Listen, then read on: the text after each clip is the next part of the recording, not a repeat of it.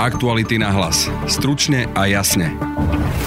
Slovenskí biskupy minulý mesiac apelovali na kňaza Mariana Kufu, aby ukončil svoje politické aktivity. Má totiž blízko k strane, ktorá sa do volieb spojila s Kotlebovou LSNS. Hovorca biskupov Martin Kramara. Ak v spoločnosti vznikne presvedčenie, že niektorý z kňazov, aj keď zúzadia ovláda politickú stranu, je nevyhnutné, aby všetky svoje aktivity v tomto smere bezodkladne ukončil. Toto stanovisko sa v aktuálnych okolnostiach týka otca Mariana Kufu. Kňaza Mariana Kufu sme však včera pristihli priamo v parlamente. Tvrdil, že prišiel podporiť obmedzenia potratov. Či sa stretáva s politikmi, nám odmietol povedať. Nenávidím škodlivý prostitutizmus a prostitútek mám plný dom.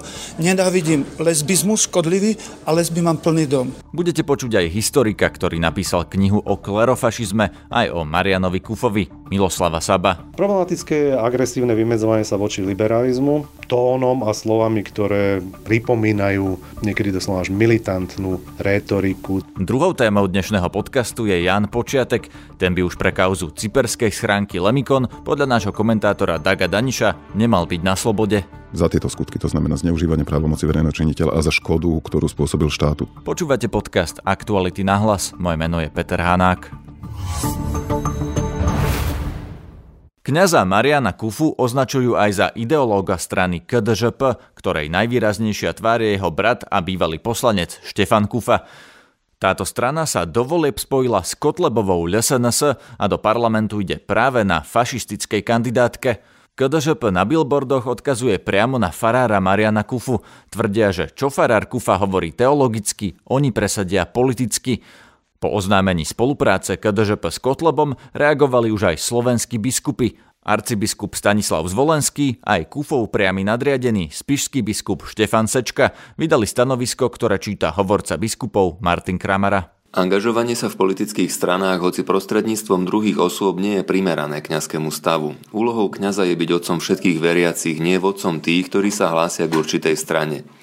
Ak v spoločnosti vznikne presvedčenie, že niektorý z kňazov, aj keď zúzadia ovláda politickú stranu, je nevyhnutné, aby všetky svoje aktivity v tomto smere bezodkladne ukončil. Toto stanovisko sa v aktuálnych okolnostiach týka otca Mariana Kufu, ale vo všeobecnosti aj každého klerika, ktorý by sa angažoval v činnosti alebo verejnej propagácii politických strán. Napriek tomuto stanovisku sa kňaz Marian Kufa včera objavil v parlamente. Na vrátnici čakal na niekoho z poslancov, kto ho vezme dovnútra. Pýtal som sa ho, čo robí v parlamente. Chcem podporiť hodnotové veci. Konkrétne? Protipotratový zákon. A teraz o tom hlasuje, či prečo vlastne teraz ste si vybrali dnešný deň? Dneska sa má o tom hlasovať. A prišli ste vlastne ako verejnosť, či máte sa stretnúť aj s niekým z politikov? Prišiel som ako verejnosť. Teda stretnete sa s niekým z politikov, či nie? To verím, so všetkými. Ja ich chcem vidieť, ktorí budú ako hlasovať. Dneska ich chcem vidieť. Chodím stále na tieto hlasovania. Hodnotové veci, keď dobre vidíte, vždycky som tu prítomný. Ste s niekým dohodnutí, že kto vás vezme dovnútra, alebo ako to funguje? Vám to nebudem hovoriť. Prečo? A prečo by som vám mal? Nedôverujem vám. A prečo ste taký nedôverčivý? Mám žiaľ skúsenosti veľmi zlé. So mnou? S liberálnymi médiami. A prečo? Čo sú vaše zlé skúsenosti? Otáčajú veci diabolsky naopak. Diabolsky? To čo znamená? Z bieleho robia čierne a z čierneho biele. A viete nejaký konkrétny príklad? Milión. Lebo viete, keď to hovoríte mne, že mne nedôverujete, tak ja mám pocit, že ako keby nemáte prečo. Ja som maličký chlapček a vy nie ste profesor a ja nie som váš žiak, tak ma nechytajte. Nechajte mi slobodne sa vyjadrovať. To je moje slobodné rozhodnutie. Však ja sa vás pýtam, aby ste sa slobodne vyjadrili. A prečo by som mal? Prečo by ste nemali? Pretože vám nedôverujem. Ja sa iba pýtam, že čo tu robíte, za kým ste prišli. Ja vám odpovedám, nedôverujem vám. Nebudem vám hovoriť. Aby ste rozumeli, prečo sa pýtam, tak viete, že... Zbytočne sa namáhate, neničte si baterky, prosím vás. Ide o to, že vy ste kňaz, ktorý má byť apolitický. Viete, keď sa objavíte v parlamente, tak sa prirodzene pýtam, že čo tu robíte, že či máte spojenie s nejakou politickou stranou. Keď nie ste barvoslepí, ja vždycky zastávam hodnotové veci. Mne je jedno, kto ich podá. Kto ťaha deti z vody, zachraňuje ich. Ja sa nepýtam, máte cerku? Nie, nemám. A syna? To je škoda, lepšie by ste to chápali. Keď ho ťahám z vody, opýtate sa, aké ste strana? to mňa vôbec nezaujíma. Hlavná vec, že ťahá z vody deti, ktoré sa topia. Čo je to potrat? Povedzte mi, umelý potrat. Vražda nevinného. Sú na to samozrejme iné pohľady ako tento, ale... Otvorte hociakú solidnú knižku embryológie a na prvých stránkach každý medic akéhokoľvek vierovyznania, svetonázoru, politickej príslušnosti sa dočíta, že ontogenéza, osobný vývoj človeka, začína počatím. Najmenšia mužská bunka spermia, najväčšia ženská bunka vajíčko, keď sa spojí. Rozumiem, pán Kufa, čo hovoríte, ale zase pohľad na to je aj ten medicínsky, že nie je zhoda na tom, kedy vzniká ten život z toho embrya, ale o tomto som sa neprišiel rozprávať skôr. Chcel som sa vás opýtať napríklad, čo hovoríte na to, že KBS sa od vás nejakým spôsobom dištancovala, že teda hlavne od tých vašich kvázi politických aktivít? To je váš názor. Vy to nevnímate tak, že KBS od vás dištancovala? Ja to takto nevnímam. Ja vnímam to, vy ste odbočili od tej témy. Od tej témy, že potrat je vražda nevinného. A nielen obyčajná, ešte vám poviem, potrat je brutálna vražda nevinného. Brutálna, viete čo je? Keby som psovi teraz otrhol jednu labku, druhú zaživu, tretiu, štvrtú a natočil to tu vedľa. Odsudí ma celá verejnosť. Presne toto robia tí v tele matky. S dieťaťom otrhnú jednu končicinu, druhú, tretiu, štvrtú a tak rozpučia hlavičku. Zaživa trhajú. Zaživa trhajú dieťa. Pán Kufa, komunikovali ste s niekým z biskupov o tom, čo vás vlastne oni napísali? A čo vás je potom? Pýtam sa, viete, však ste verejný predstaviteľ, lebo pôsobíte v cirkvi, kážete verejne, čiže preto sa vás pýtam na takéto veci.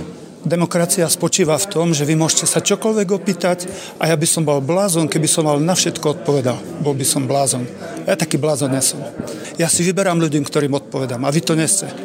No a teda, ten postoj KBS, čo na to hovoríte? A čo vám je potom? To by som bol sprostý, keby som to vám hovoril. To by som bol naozaj strelený.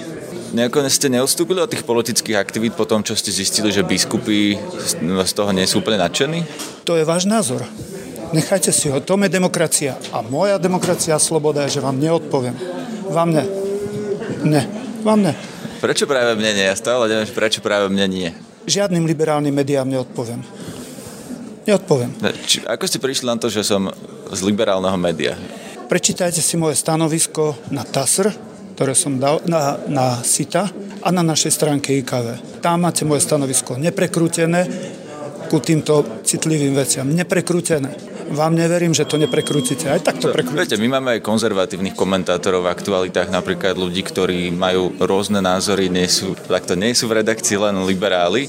Čiže ja sa necítim ako predstaviteľ nejakého liberálneho prúdu, ktorý s vami sa prišiel konfrontovať. Ja sa vás ako novinár pýtam na veci. Ja nerozumiem, prečo mi neodpovedáte. To je vaša sloboda, že sa ma pýtate. A moja sloboda vám neodpoviem. Dobre, čo s vami? Čo chcete? Bol by som blbec, keby som s vami vám odpovedal. Neviem, ja to beriem tak, viete, že je normálne odpovedať na otázky. Mňa to vôbec nezaujíma. Ja som nezmenil svoj software za celé 10 ročia. A na začiatku, ja som vám podával ruku, vy ste mi ju nepodali. Nepovažujete to za neslušné? Potrat je fyzická vražda našich detí a gender, morálna vražda našich detí a mládeže. Je to hnoj, ktorý treba vytlačiť. To je ideológia, ten gender. Dobre, to je váš názor. Že to nie je fakt, že to je tak gender, ideologická omačka. Ideológia gender je proti Bohu, proti solidnej vede. Čo konkrétne? Ideológia gender je proti solidnému, je zdravému rozumu a aj proti prírode. Ak ste barvoslepí, to tak, ako prečo... A čo konkrétne na tom genderi vám vadí? Ja keď som sa o tom rozprával aj s niektorými teológmi, tak mi povedali, že ide o to, že rodová rovnosť, to je v preklade tá gendrová teória, vlastne hovorí o tom, že by nemali byť tie tradičné rozdelenie úloh v rodine, že žena doma v kuchyni varí a tak, ale že napríklad má aj kariéru, že aj muž sa stará o dieťa, že je to jednoducho trochu inak, ako to bolo doteraz. Proti tomuto protestujete? Pani poslankyňa, zoberiete ma hore? Zoberte ma, tak to nech ma vezme, hocikto. Ďakujem. Neviem, ja hocikto nech ma vezme hore. Ja idem za veci hodnotové. A mne je jedno, aká politická strana. Úplne jedno. Odmietam liberálny hnoj a to je liberálna... A toto nepovažujete za nenávisť, pán Kufa? Za šírenie nenávisti? to vy môžete považovať a prekrúcať. Počúvajte. Keď vyjadrujete sa takýmto spôsobom ako Hnoja, tak sa budem tak vyjadrovať. Či sa to patrí na kňaza napríklad? Samozrejme, že sa patrí. Nenávidím hriech a milujem hriešnika. Nenávidím škodlivý prostitutizmus a prostitútek mám plný dom. Nenávidím lesbizmus škodlivý a lesby mám plný dom. To vám musí stačiť. Ale... Nenávidím škodlivý alkoholizmus, alkoholikom mám plný dom. Ale zároveň ste povedali, že liberálnym médiám neodpovedáte. Mne ste nepodali ruku, keď som vám podával na začiatku. Nie. Ja hoci komu tak nepodám ruku. Pani poslankyňa, môžem sa vás opýtať, že prečo beriete pána Kufu dovnútra? Prepačte, naozaj nie. Nie, ja tu mám skupinu ľudí, s ktorou idem, ktorí potrebujú riešiť vážne svoje zdravotné problémy. A tak beriete aj pána Kufu hore. No, to už je jedno, či beriem, alebo neberiem. Odpustite mi, ale nespovedajte. Prečo vás prosím vaše meno, aby som si bol istý, aby som si vás nepomýlil s nikým. Nepomýlite si ma. Nepomýlite. Nechajte to tak, nepodsúvajte mi niečo, čo... Ja nepodsúvam nič, ja sa vás pýtam normálne, ako poslankyňa, prečo beriete pána Kufu hore. Ja ho neberiem hore, ide na jeden klub a toho nemusíte vedieť. Na jeden klub? Áno. Kam ide, na aký klub? Ale prosím vás, ešte raz, ja to zaujíma, nepýtajte sa ma, aj tak nepoviem. Poslankyňa, ktorá vzala Mariana Kufu do parlamentu a nechcela mi povedať svoje meno, bola doteraz málo známa Magdalena Kuciaňová z SNS. O zákonoch spojených s potratmi sa včera ani dnes nehlasovalo, rokovanie však prebieha a hlasovať sa môže už zajtra. Spojenie Mariana Kufu s Marianom Kotlebom cez stranu jeho brata nie je náhodné. Marian Kufa ich už v minulosti podporil a ich ideovú blízkosť vidia aj odborníci. Už v apríli som sa o tom rozprával s historikom z SAV Miloslavom Sabom, ktorý napísal knihu Klerofašisti. Celý rozhovor vygooglite ako autor knihy Klerofašisti : Kňaz Kufa je nebezpečný. Tu je z neho ukážka, hovorí Miloslav Sabo. Po tých parlamentných voľbách roku 2016 boli viacerí kňazi, ktorí sa vyslovene prihlásili ku Kotlebovi. Na to už musela reagovať aj ich predstavení. Sú takisto ľudia, ktorí sa pohybujú niekde medzi politikou a cirkvou, ktorí to nejak sprostredkujú, ako je v mojej knihe doslove sa zaoberám kňazom Kufom, ktorý sa niekedy naozaj pohybuje na tenkom ľade a človek nevie, že či naozaj nakoniec do nejakej politiky nevstúpi. Čo konkrétne na kňazovi Kufovi je problematické? Problematické je agresívne vymedzovanie sa voči liberalizmu tónom a slovami, ktoré pripomínajú niekedy doslova až militantnú rétoriku, takú, ktorá práve zaznievala v tom období, o ktorom som písal knihu. Samozrejme, že to tiež nechcem stávať do tej pozície, že to je priamy následovník, priamy pokračovateľ klerofašistov, ale často sú tie vyjadrenia, ktoré sa šíria aj po internete, ktoré on robí v kázniach, veľmi, veľmi problematické. Sú príliš militantné, sú príliš politizujúce, príliš protiliberálne, nedávajú priestor na komunikáciu, na nejakú normálnu výmenu názorov, sú príliš kategorické, príliš radikálne. Chcete povedať konkrétne, aké vyjadrenie, alebo čo keď povie kňaz Marian Kufa, je problém? No je problém, poviem taký príklad, v tej mojej knihe ide aj dosť o martírov, mučeníkov, to je taká vec, ktorá v tej cirkvi, a nie len v katolíckej cirkvi, nakoniec aj v protestantských cirkvách je už od tých prvých kresťanov zaužívaná, že niekto sa obetuje za vieru. Napríklad Marian Kufa v jednej kázni tvrdí, že mňa zabijú. Neviete kto, predtým hovorí o liberalizme, proste nejak si tam doslova skoro ukazuje na hruď, že tuto ma strelia a podobné veci. Tak toto, keď človek ako vidí, číta, že to sa deje v kostole a kvôli tomu, že akože on je proti teda istanbulskému dohovoru, v tejto súvislosti vedie takéto reči, že niekto usiluje o jeho život a stavia sa do pozície martýra, tak to si myslím, že je veľmi, veľmi nebezpečný signál. Ale nie je to asi klerofašizmus? Je niečo také, čo Marian Kufa hovorí a pripomína to tých fašistov z 30. a 40. rokov?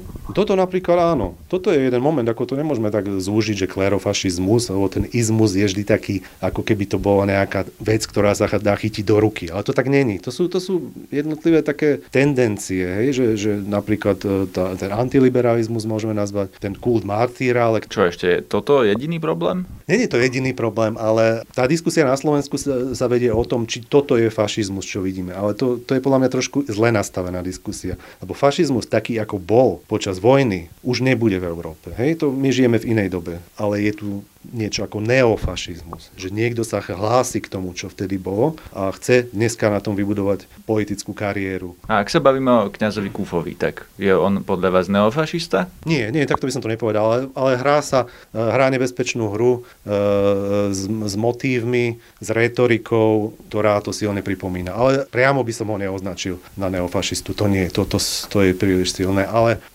napriek tomu je tá hra, už hľadom na to, akú má publicitu, dosť nebezpečná. Ľudia si na to zvyknú a začnú to považovať za normálne, že niekto takto militantne vystupuje. On ako keby tých ľudí k tomu povzbudzoval? No svojím spôsobom, ja mu nechcem nič podsúvať, neviem, či sú to zámery a do akej miery je to všetko vôbec uvedomené a tak ďalej, ale tá retorika je nebezpečná a už to je jedno, že či niekto to tak chce, či to tak nechce, ale dôsledok môže byť zlý a o to vlastne ide.